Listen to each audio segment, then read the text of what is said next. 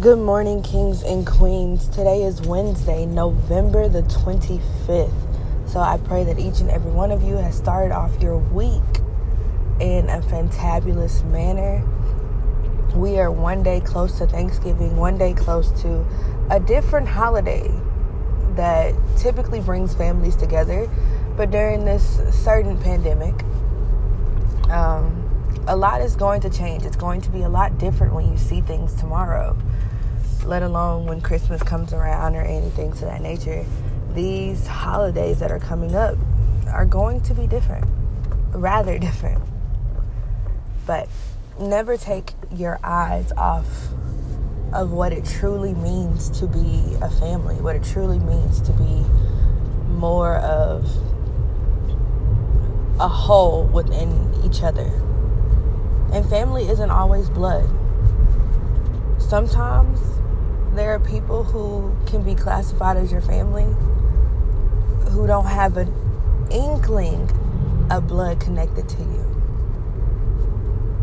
So during this holiday season, cherish the ones you have. Understand that it could have been a lot worse.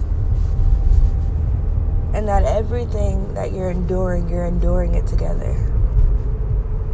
You never have to go through anything alone. And with that being said, today is check up on your own mental health or someone else's. But we're in a season where our mental health is important. The things that we do, the people that we see, you never know what someone is going through unless you ask them or unless you open the book and read the pages.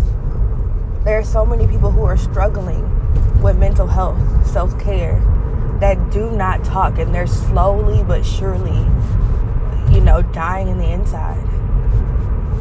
So check on someone today. Check on them and what they're doing, how they're doing it, and what needs to happen. Because in all actuality, if it was you in their shoes, you would want someone to do the same.